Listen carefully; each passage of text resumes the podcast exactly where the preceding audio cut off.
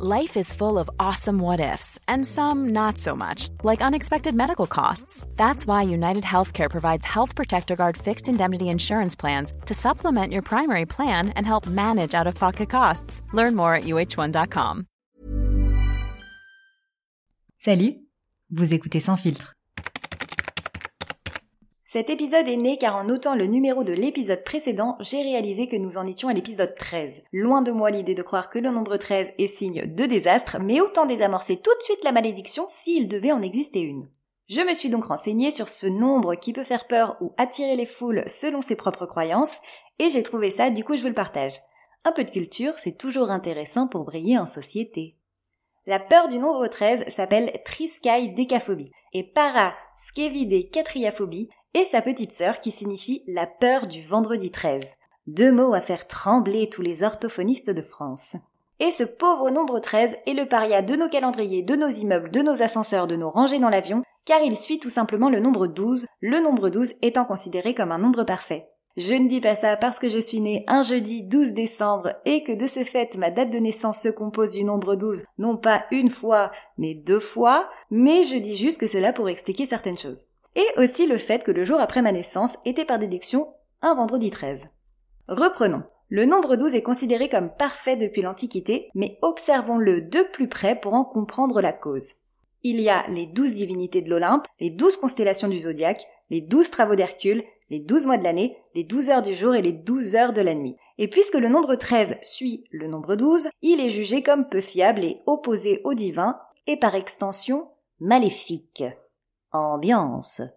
Dans la religion chrétienne, par exemple, dans le tableau La Scène, Jésus est entouré de ses douze apôtres. Mais tiens, tiens, Judas ne serait-il pas un traître? Et bim Il est considéré par tout le monde comme le treizième, celui de trop. On évitera depuis les repas à treize autour d'une table, et encore moins le jeudi soir pour ne pas avoir affaire à un vendredi le lendemain. En 1307, un vendredi 13 dont l'année commence même par ce fameux nombre 13, Jacques de Molay, grand maître de l'ordre des Templiers condamné au bûcher, lance la malédiction suivante.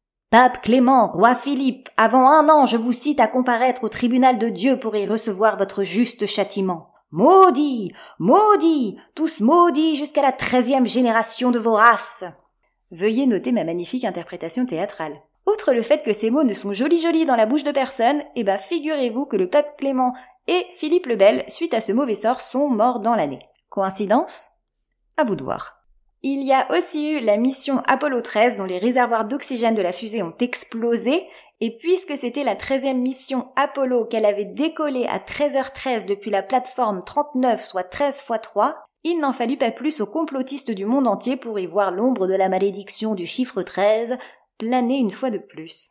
Mais le 13 c'est aussi l'arcane de la mort au tarot, le numéro atomique de l'aluminium, vous ferez ce que vous voulez de cette info, la grande loterie du loto des vendredis, un jour de 1981 où le pape Jean-Paul II s'est fait tirer dessus, le nombre de lunaisons dans une année, et j'en passe. Pour autant, chez les Mayas ou dans la religion hébraïque, le 13 est signe de bonne chance et revêt une importance particulière. En Chine, c'est le chiffre 4 qui est associé au malheur et le 8 au bonheur. Perso, un jour j'ai acheté un ticket numéro fétiche 9 de la FDJ et j'ai gagné 10 euros. Donc je le considère comme mon chiffre chance à présent. À vous donc de décider en quoi vous croyez. Cet épisode imprévu est venu se glisser dans son filtre, fruit d'une intense recherche journalistique. Si ce format vous a appris des choses et qu'il vous intéresse, n'hésitez pas à me le dire en laissant un commentaire sur Apple Podcast ou Instagram ou tout autre moyen de communication à votre disposition. Je vous en proposerai plus et je baptiserai peut-être même le concept la culture sans filtre. La culture sans filtre. Vous avez compris? Voit-on la conceptrice rédactrice en moi? Possible. Est-ce que c'est ma meilleure accroche? Pas tellement. Est-ce que je la trouve assez bien pour vous la proposer?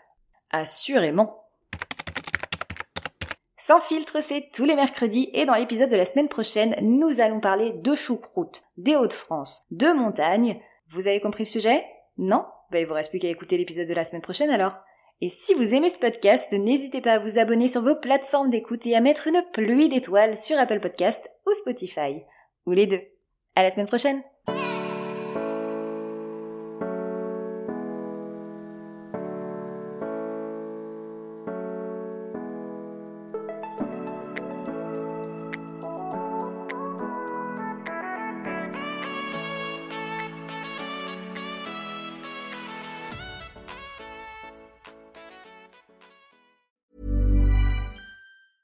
Hey, it's Paige DeSorbo from Giggly Squad. High quality fashion without the price tag. Say hello to Quince. I'm snagging high-end essentials like cozy cashmere sweaters, sleek leather jackets, fine jewelry, and so much more. With Quince being 50 to 80% less than similar brands. And they partner with factories that prioritize safe, ethical, and responsible manufacturing. I love that. Luxury quality within reach. Go to quince.com slash style to get free shipping and 365 day returns on your next order. Quince.com slash style.